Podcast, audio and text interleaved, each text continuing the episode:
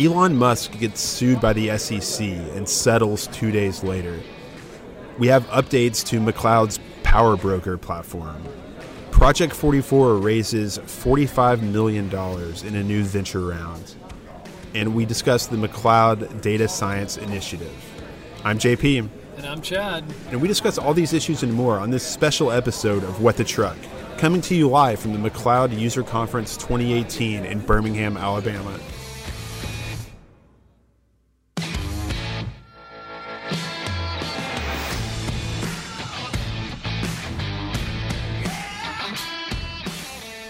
Coming live to you. It's great to be here. What's JP. up, man? Uh, And I what just- are you rocking there? just cracked open a Diet Coke because we are at a software users conference. So that is a good reason to crack open your Diet Coke. What you got there? Uh, Aquafina, Ooh. pure water. That's I haven't, I haven't heard of that brewery. Uh, it's it's it's very clear. It's got a you know clean finish. All right, man. Let's let's get into it, dude. Um, first of all, it's awesome to be here. Um, it's been great working with McLeod. UC 2018. seeing seeing just everything they're doing. Um, you know the, the huge pieces of software they have, all of the users, how technical and engaged like the user base is, um, and just how how quickly they kind of respond to input and will add features. If you know if one customer asks them to do something, they'll put it in their in their program. It's kind of, it's pretty cool. Um, but first, let's why don't we talk a little bit about some really big news that happened kind of just after we finished recording last week. Yeah. Um, basically on Thursday. Um, so you know, th- this is about uh, Elon Musk's tweet that he had. He was thinking about taking Tesla private at four hundred twenty dollars a share, and then he wrote those infamous two words, "funding secured," and it caused an immediate pump in the price of the stock. You know, and we could talk about you know why he might have had a reason to do that, um, whether it's from sort of a corporate cash flow perspective with their maturing convertible bonds at the beginning of 2019, whether it was because of you know his own um, financial liabilities. Um, basically, he he owns you know I think 4.4 billion dollars worth of Tesla stock and he's pledged 40% of it as collateral on loans that he has cash loans. And so you know that one of the ideas was like okay if the price of that stock goes down he will owe those banks more money. You know what i mean? Like if they're loaning him if the, say say uh, you know i don't know exactly how it works i don't know what the margins are what, what kind of lever how leveraged it is Yeah. but you know imagine that um, the bank says I'll loan you a dollar for every dollar of collateral that you put up, and then this price of your collateral drops, you know the value of your collateral drops. All of a sudden, the bank calls and they want money. They want their money. You know what I mean? I guess. Yeah. So know? that's that's also one reason why he could have been interested in pumping the stock. But the point is, is that on Thursday, you know, the SEC had been investigating him for this. It turned out he did not have funding secured. Uh, the board didn't know about it. He had never discussed price with a potential investor or buyer of Tesla, and so there was really a lot that just um, you know hadn't been established at all that the that the SEC, the uh, Securities and Exchange Commission, determined.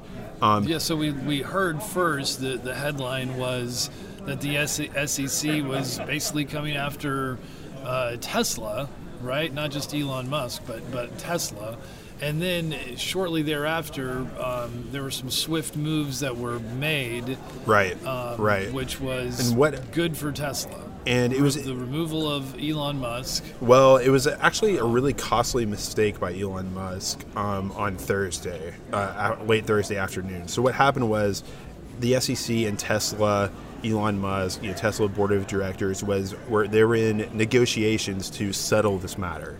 Um, without having to go to trial, without you know potentially you know a, a conviction, a Right. finding of fault, you know that, that kind of stuff. Um, And the deal was that Elon Musk and Tesla were going to pay the SEC $10 million and that he could not be the chairman of the board for two years and uh, that um, Tesla would add a couple of extra independent directors to its board.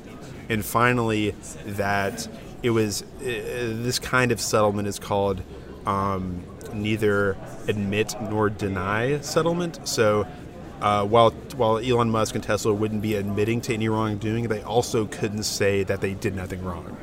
Um, it was kind of kind of a weird court. And apparently, that was what um, Musk was really hung up on, and he basically walked out of those negotiations, reportedly kind of stunning Tesla's in-house counsel, stunning his board of directors. The SEC was like, "Okay, that's fine." That's when they dropped the charges in, or you know, that's when they they file charges in court. Um, you know, obviously with, with a much more potentially harsh uh, penalty, um, Yeah. basically barring um, Elon Musk from uh, serving as any kind of officer in a publicly traded company, which would have effectively removed him from Tesla, you know, completely. Um, obviously, you know, once the heavy hand of the SEC came crashing down, Tesla went back to the table really quickly, uh, and, and Musk did. But this time, you know, after they rejected the first settlement, they want to come back to the deal, you know, come back to the table and make a deal after charges were filed. They didn't get the same offer. It was much worse. So instead of paying $10 million, now they have to pay $40 million. And um, instead of being barred as serving as the chairman of the board for two years, Elon Musk is now uh, barred from serving as the chairman of the board for three years. So just, you know, basically, you know, I think this happened on Saturday. Um, so really just a, two days two days and, uh, a rash decision by Elon Musk ended up costing Tesla an extra $30 million and barring him from the board um, for another whole year. It's just monopoly money. It's just it's, it's not. well, they really don't. They, real. you know, they're they're cash strapped. They've got about, uh, I think, as of last month, they had about 2.2 billion in cash on hand. Um, if if the stock uh, is trading, uh, you know, b- below basically three hundred dollars and three hundred fifty nine dollars in February, they'll owe bondholders nine hundred and twenty million dollars. So almost half of all of their, you know, ca- available cash. Like they, ha- you know, 40, 40 million dollars is not a joke to Tesla right now, especially in cash. So, you know, it's kind of a, it's it's it's almost like, what has he really learned? Like like his the volatility, the um, sort of erratic parts of his behavior, the impulsiveness, the kind of, of things that led him to tweet funding secured in the first place are still kind of haunting him and still causing problems for the company. I mean, he's, you know, like he walked out of these negotiations like you know, apparently no one told him that the SEC wins 95% of the cases it brings to trial. Like once they file charges on you, Yeah. they got you. It's, Um, um, and it so just seems like he another, had no leverage. There's, there's a lot of impulse control going on. Um, you know, I'm, I, you know, when we first started covering Tesla several months ago, I, I was a fanboy. You know, pretty much. Um, to start things off, I, I just was amazed by this company. I think we all you know, want on some level we want to see this kind of stuff happen, you know, such Right, as they were right. doing. But you know, um, it's been this like slow drip, drip, drip. You know, I feel like I've been cut The by like executive 10,000 departures. paper cuts. Yeah. you know, um, the incessant, impulsive, silly tweeting. Um, and just his image, man. Like even like all that you see him like sort of like getting up in the middle of a you know uh, the um, the securities and exchange like the SEC. Yeah, yeah, just walking like, away just from the really- table like, when you really, have nothing. You don't. You can't. You don't do that. You know. That's No, you take the deal. um, yeah, and and you just yeah do, do not. if what? you walk away and you come back to the or table, it's going to be that much worse. So, um, so a lot of silliness. A Yeah. lot, and um, But you know, really rapidly smoking the evolving smoking situation pot, like it, it, it, on t- uh, basically on TV. with Joe, with Joe Rogan. Um, like, what is that doing for you? And I think you know they did have a great conversation. You know, it's like a really long form deep dive, like two and a half hour long podcast Yeah. about all kinds of things. But just like be aware that like you have shareholders, you have a fiduciary responsibility. Like people, people have committed people part. would know this. People have committed their resources to equity in your company. Like you have a responsibility. Um, anyway, so it's it- you know it's. I don't think we're done yet. I, I really want to see you know. Um, we, we characterized this development as a win for Tesla shareholders, and I Yeah. definitely think it, it is because they will have a board that's truly independent of the CEO. Um, you know, Elon Musk will remain as the CEO, but he's going to be basically be held more accountable. And Does he does he get to keep tweeting? um, well, that one of the stipulations in the settlement was that the board establish uh, better processes for supervising his communications to investors. So, you know, to make sure this doesn't happen again, and he doesn't issue materially false and misleading information um, in, an attempt to manipulate the price of the stock. So, you know, th- there are things happening, and we'll see, you know, sort of where that goes because he hasn't had to deal with a, compa- a combative, supervisory, or truly independent board. Like his board, like his cousin is on the board. You know what I mean? Like, like there are these there are these like investors who like buy into the Elon Musk idea, but they are not actually like you know experienced um, at running automotive companies, and so you know he's really had a free hand, and a lot of the sort of controlled chaos, the improvisation that you know his fans find so inspiring. You know that's the positive part of it. The the negative part is when you commit securities fraud. Um, and, inadvertently by sending out a dumb tweet that was also kind of like a pot joke like like so we'll see where this goes we'll see how if they can put the genie back into the bottle in a way you know what i mean Yeah. and, and, and keep him controlled and let him be you know productive and inspiring and a brand ambassador at the same time that he you know like takes takes his sort of duties more seriously Stay tuned. yeah. So, um, you know, so that's that's the, the sort of what's been going on with Tesla. Uh, you know, really interesting story. Um, he's you know they lost a battle. The war's not over. Uh, but why don't we talk about some of the cool uh, content that we uh, saw at the McLeod User Conference today? Um, I you know, the first thing we can talk about is updates to the PowerBroker tool. Um, I went to a session about that. Super interesting. It was really the first time I had like seen that product up close and saw how it was used and what, what all it's capable of. Hearing, you know, it was it was it was a pretty interactive discussion. So like, Yeah. um, you know, there were like carriers and like not carriers, but you know, brokers and, and logistics arm, you know, asset light sides of carriers and stuff, asking questions. Um, Nita Wallace, the PowerBroker product manager, was the one who led, you know, the, sort of the presentation. Um, and it was it was super interesting. I mean, it is incredible how much they've automated, like how you know. Removing these, you know, you know, brokering freight is like is transactional. It's repetitive. You know, you do the same. You know, uh, I think David Bradford told me a few weeks ago that a good broker, you will, co- you might cover around 35 loads a day. And so you're doing the same thing over and over again. You know, it, it, obviously it's different if it's you know a flatbed going from Chicago to you know Milwaukee than you know a reefer coming out of Miami or something like that. But you know, it's essentially the same thing over and over again.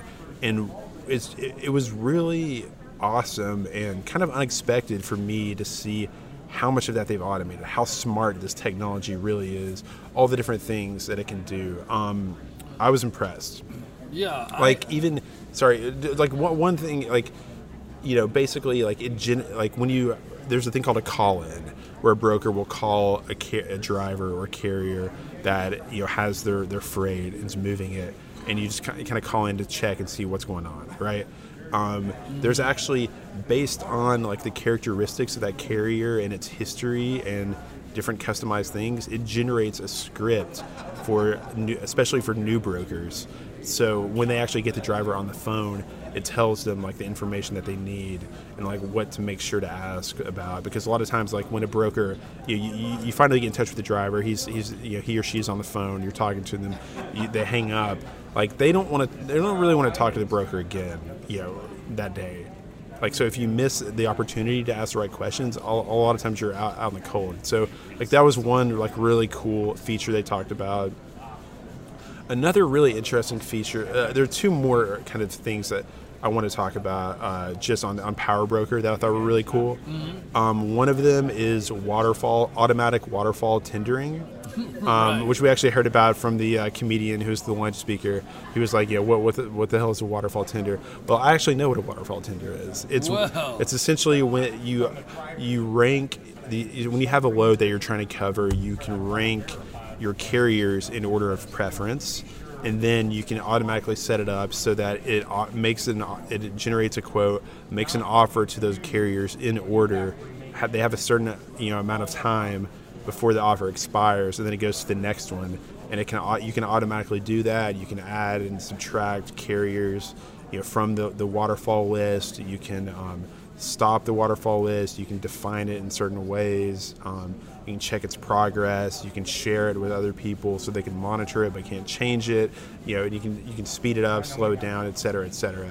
Really, really kind of cool stuff. Um, really automating a lot of the the negotiation, the sourcing of capacity in the first place, the uh, you know making these offers. Again, it's, it's waterfall tendering. It's uh pretty cool. Um, Why do they call it waterfall? because it's like it goes from like one and it like drips down, kind of like automatic. Like it starts with the first carrier if they if they don't respond, or if they say no, and the load, you know, and and it's, or the time expires, it, then it automatically goes to the next one, and then the next one. And then so it, it kind of goes to them in a, in a, in a certain order. You, you know what I mean? Um, Just like a waterfall. yeah, right. Uh, and then um, the other like kind kind of thing that I thought was really cool is that you can define your so so you know when you, when you when you think about brokering things, brokering securities, stocks, whatever, you know the mantra is buy buy low, sell high, right? Yeah. But in in in freight brokering, it's actually backwards. You sell high, then you buy low. Like you sell the capacity before you have it, then you have to buy the capacity, and you know, and hopefully for a lower price than what you got. So how do you know? You know, um, and I think you know it's like the, the problem. The problem with freight, as we know, it's, it's volatile, it's dynamic, it changes a lot. Of you know, you might you might quote a shipper on one load one week. You know, uh, you know a dry van load from Chicago to Atlanta. You might quote him one price one week. Two weeks later, uh, you quote the same load. All of a sudden, the you know spot rates have changed, and you start you lose money on it, even though it's the exact same load, same origin destination, same everything. Um, so how do you know what price to quote carriers? How do you know? Um, how do you know how much it's going to cost you to cover a load? Well, McLeod's TMS and, and PowerBroker especially, what it does actually, it has um, real freight market data built into it that it, that it can it can call up from either uh, DAT, from Truck Stop, and from um, McLeod's own exchanges. And you can actually def- when you're trying to de- determine like how much to quote a carrier, you can actually say, I want you know my target is 90% of the market rate, but I'm willing to go as high as 115% of the current market rate. Then PowerBroker will actually pull that data, find what the rate is for that lane, and you know, based on the characteristics of the shipment and all that kind of stuff, um, you know, re, you know, re- near-time market data, and then calculate it, apply those percentages, so you, so the broker can sort of, you know, um, kind of you know basically try to try to maintain their margin or try to beat the market um, on every single on every single load and it's it's all automated. So i thought i was really impressed by that. I thought it was so cool. Um, those last two uh, features waterfall tendering and the um, target uh, slash max payment uh, by rate index those are actually coming out in the fall release of PowerBroker but um, Yeah. uh, Nita kind of included them as a preview. You know, there's a lot of other like more mundane stuff. Like we okay, we added this button to this window, so you can do this from here without having to switch to this other window and click the same button. You know, you know, Right. software like really granular, kind of in the weeds, like software updates. But so, the, some of the new capabilities, I was like, I was like, damn, like this is actually very cool. Very intelligent. It, it has the potential to make brokers like so much more productive. Like I was like, you know, if you start increasing like, you know, I think the often quoted number, you know, for brokerage is like you want to have every broker bring in like a, about a million dollars in top line revenue a year. Like if you can increase that number and use these intelligent tools to maximize your margins, like the, like all brokerages using McLeod's TMS get that much more valuable as a company. They're bringing that much more money. They're de-risking Um, you know, based on like uh, you know because they're they're more in tune with like market movements. Like it's just it's just a win-win, and you can really see like once you get into the nitty-gritty of this software how it makes businesses work better. Uh, people work better and companies more valuable. How, It's how super long interesting. have they been already? Is have they been using PowerBroker for? I don't a know. Year? Uh, I don't know when it was new? start. PowerBroker itself is not new, so Right. it's in like it's literally in like version like 18.2. So Oh, it's been that, you know it's it's it's it's been around. It's very it's large. It's complex. Um, you know, it's got tons of users who give feedback. So uh, it's So not a new thing, but they're adding they're adding like cap like like like the. Uh, the target uh, and maximum payment by rate index is, is going to be new. The waterfall tendering is going to be new. That that kind of stuff. Um, so PowerBroker. It's Yeah. like, it's like the power of love. You know, like, it- bro- brokers don't get. A, I, th- I don't think brokers really get enough love, dude. I mean, they- it- they they're so because they don't have any mistrusted. overhead. Yeah, they're know. just they're just middlemen, right? Ped, you know, kind of buying and selling these um, commodity. You know, if you think of trucking capacity as a commodity, they're you know buying and selling it just over and over again every day. Like they're playing the market, but they really do. I mean, they really do perf- perform like a critical economic function. Like they have a real task in the marketplace. Like they. Like shippers need to find trucks Yeah. to move, move freight. Shout out to the and- brokers of the world. Yeah, and, And, and yeah, and you know, and brokers, that if you're a, if you're a owner operator, you, you know, it's about relationships, and you want to have a broker that you can trust, and we hear Right. a lot about that. right. Um, well, I speaking of big data, uh, I went to um, I went to a pretty cool um, uh, Session. session uh, as well um, called the um, the McLeod Data Science Initiative, um, and uh, Yeah, tell us about that. What what were they talking? Was it like a huge like overarching project? Is it like a specific like little thing with different objectives? Is it just like them trying to convince people that data is useful? Like what's Um, what's the deal? Well, uh, it started off, um, you know, with uh, Randy Seals was the moderator, and he um, he was fired up. He said, "This is the most exciting thing I've heard about from a trucking perspective in my entire life." So, Whoa. So that's so He he's he must be laying down the gauntlet excited. there. Yeah. But um, it, it was about you know LoadMaster and artificial intelligence and the machine learning process. Um, they are part, McLeod is partnering with. Um, uh, another guy, one of the main speakers um, was Josh Jones. He's the CEO of StrategyWise Okay. um, here in uh, Birmingham, um, and uh, he, he was like, you know, basically he was like, we're a data science team, and we help companies um, figure out how to bring artificial intelligence and big data to your fingertips. Yeah, right, And so right. that's so they, you know, he talked about like using, you know. Well, one of the interesting things I, th- I feel like about big data and, and you know and using it is, you know, the more we use it, the more it's used in, in these, especially in these commercial applications, uh, the, the, the the more that the system is learning every single time. And Right, you know, for right, you and right. me, or you know, a trucker, broker, whatever, like they, they they may just be making some small little micro decisions, but um, every single small decision requires the calculation of millions of small permutations of the computers themselves. Right. Um, and so they're like constantly getting smarter, and uh, and I just I, I think that that's um, so so based on you know, we talk about you know. His, hit that you know lane hi- historical over time that that's Right. becoming Right. like like you can increase your efficiencies across the board by using the existing data, um, you know, and you know, basically, it's it's all about time, and the, the more efficient you can run a lane, um, you know, you're you're you're going to have better cost. You're going to define your network um, and your lanes better, um, all with this um, this this data.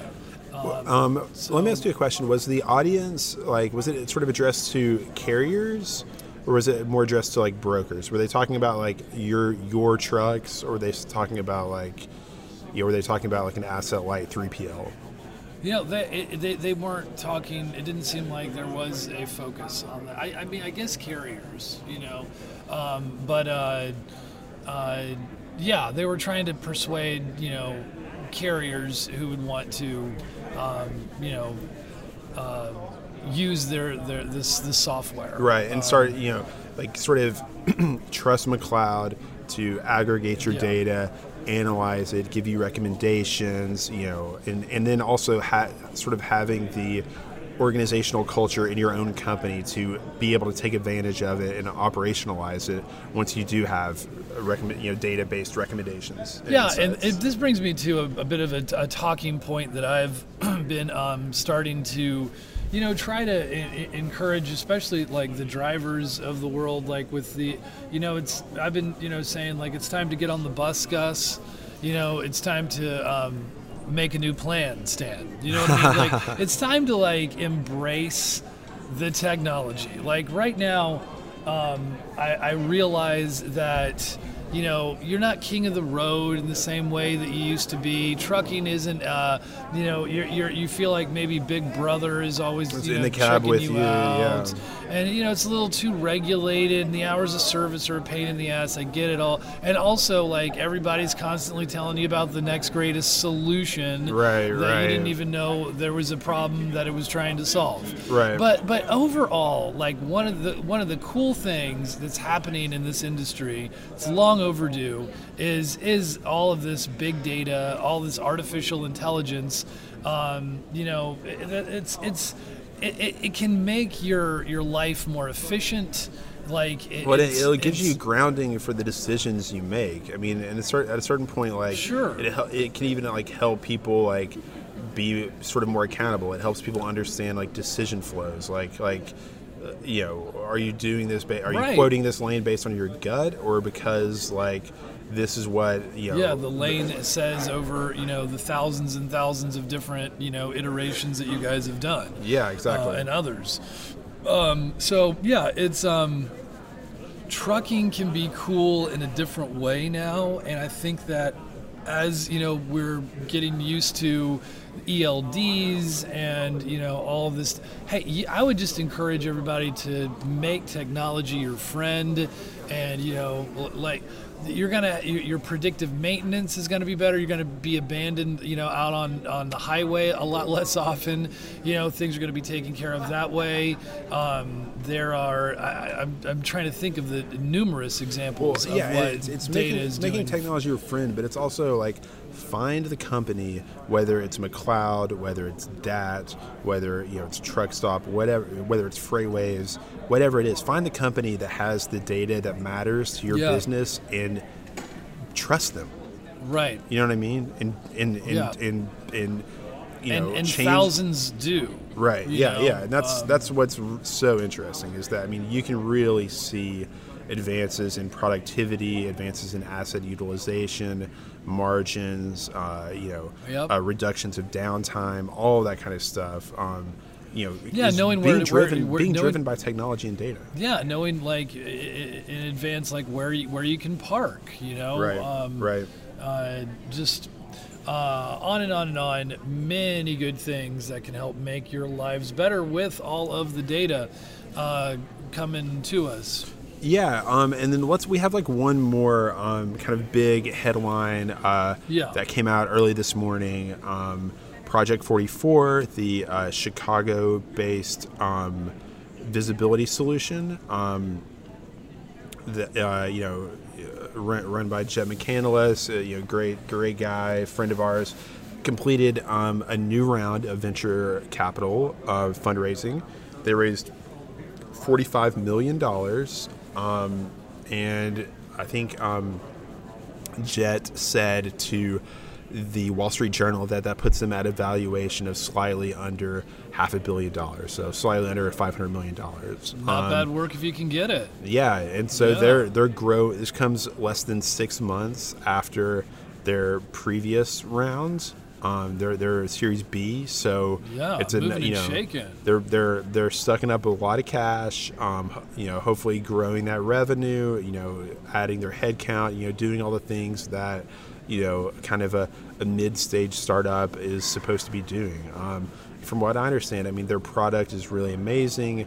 They are expanding ge- both geographically and across modes. Uh, you know, I think they actually have the best technology in terms of visibility. Like whether you're talking about them or you know, um, 10-4, macro point FourKites, the, all that kind of stuff. I think they are actually like, you know, pretty awesome. Um, so kudos to Jett and the project44 team. Yeah. Um, we'll have more kind of content coming out about that deal um, as we learn more about it. But, uh, but that is it's very uh, cool. They yeah. are they're on track. I mean, they're they're blown up in a major way, and um, it's just another example. I think, uh, Chad, of what you were talking about earlier of you know making technology your friend, like finding the tools that are available for your business, learning to use them, and you'll start you'll start you know asking questions and you'll start finding answers to things you didn't even know to ask you'll start you know so what I there mean? are Like, some the um, data beca- problems in search of a solution. big data really is it's kind of kind of its own reward chad you get into it and it's so fascinating there's so many different things you can learn Well, Um, speaking of which, actually, I mean, there actually was another large headline um, that came out late this past week that we missed in our previous coverage. Um, blockchain, like you know, Oh, yeah, Wal- yeah. Walmart's uh, insistent insistence that the, s- suppliers need to uh, exactly uh, need to get on their their bus, Gus, and um, and, and so I think uh, they've given they've given um, suppliers of leafy greens, essentially it's spinach and uh, a Cabbage, couple of, lettuce, couple of uh, okay.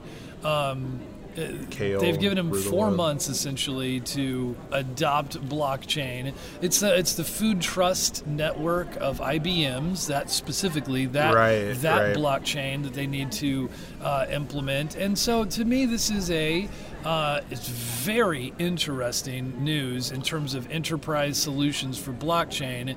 But I think It that like it's a good news. Bad news thing, or like a, it's a mixed. It's a, so to me. What well, the good news is what I just said.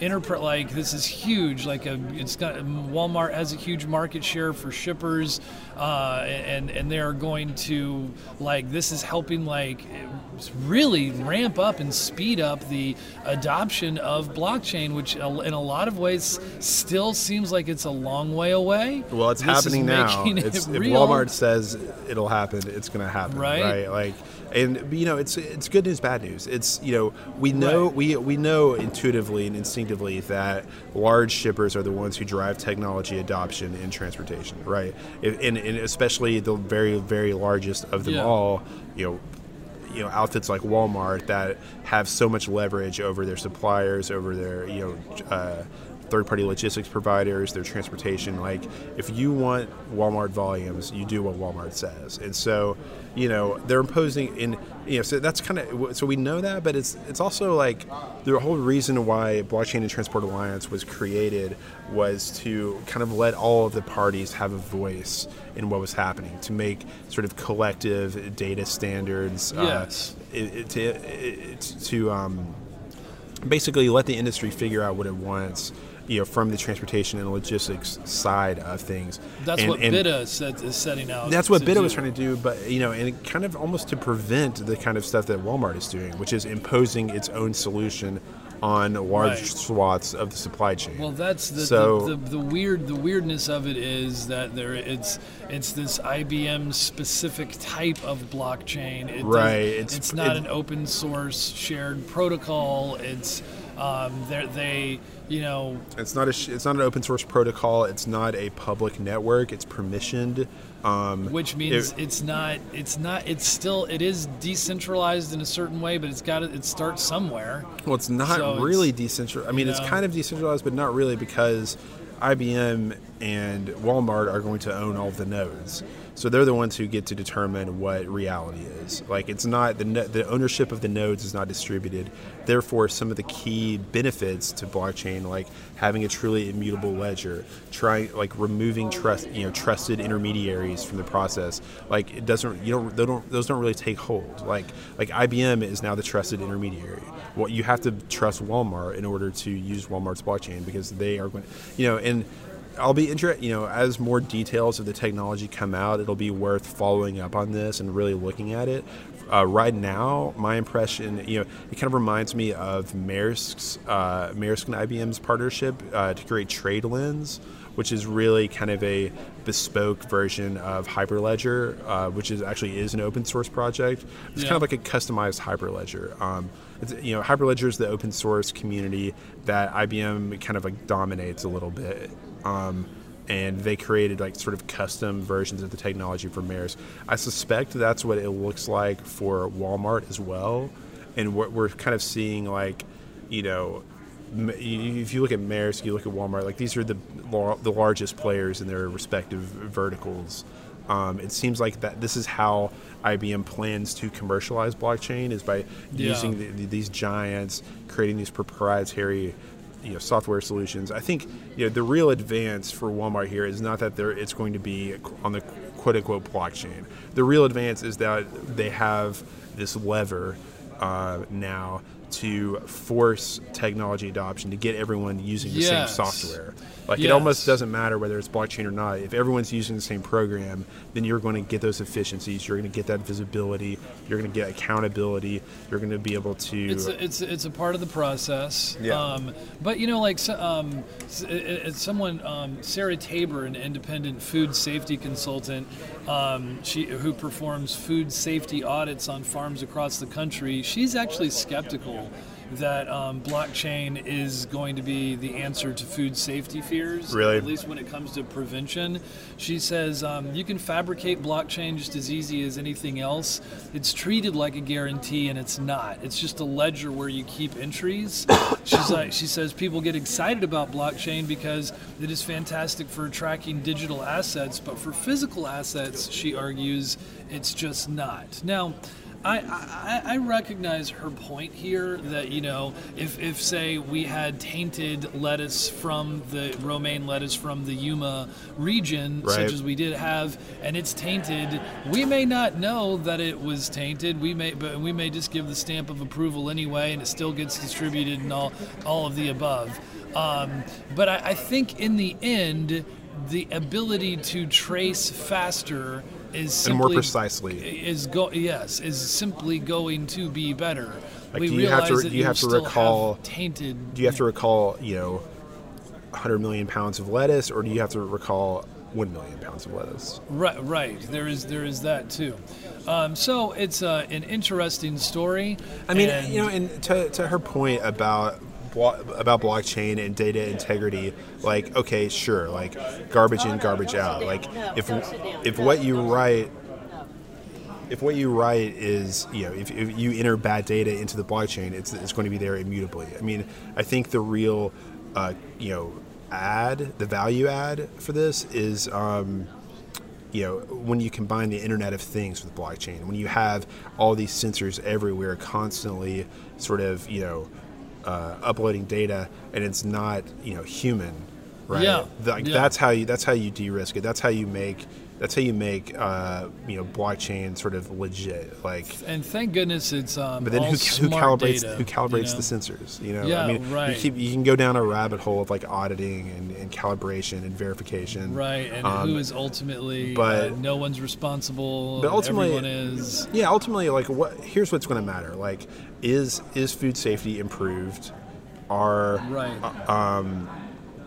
and is there a business? Is there a business proposition here? Like, does it? How much money does it save? Oh, yeah. Over and above the cost of implementation. I mean, that's what it really comes down to in the end. It doesn't matter. I mean, you can have these philosophic debates about, okay, is it truly decentralized, or you know, it's are you really just keeping track of these digital assets that are sort of that imperfectly map onto the physical world? But at the end of the day, it's all about like, is the food safer? Is it better? Do we know? Do we know more about it? And does it save everyone in the supply chain, including the consumer, money? And I think you just answered your own question. Yes. So anyway, this has been a great session. Um, I think we have tried our audience's uh, patience long enough, but um, just bringing bringing you um, big data uh, and software applications happening across. Um, this uh, it's long overdue, happening across um, all verticals of the uh, supply chain and um, Yeah, and just in the freight and again, logistics transportation industry. Big big thanks to uh, McLeod. Uh, for having us uh, for, and for sponsoring this episode Thank you, of spank you. this episode of What the Truck. And that'll do it for the big stories this week. As always, we go into more detail about each of the topics we've talked about today on our website, freightwaves.com. We will continue to publish this podcast weekly, so be sure to subscribe to What the Truck on Apple Podcasts, Google Play, Stitcher, and SoundCloud. Also, make sure to leave us a review to let us know what you think of our new podcast. And if you're interested in freight economics and finance, come to our Market Waves conference at the Gaylord Texan Resort and Convention Center in Grapevine, Texas this November. Visit marketwaves18.com to learn more about this event. That'll do it for today. Thanks for tuning in, and we will see you next week on What, the, the Truck. truck.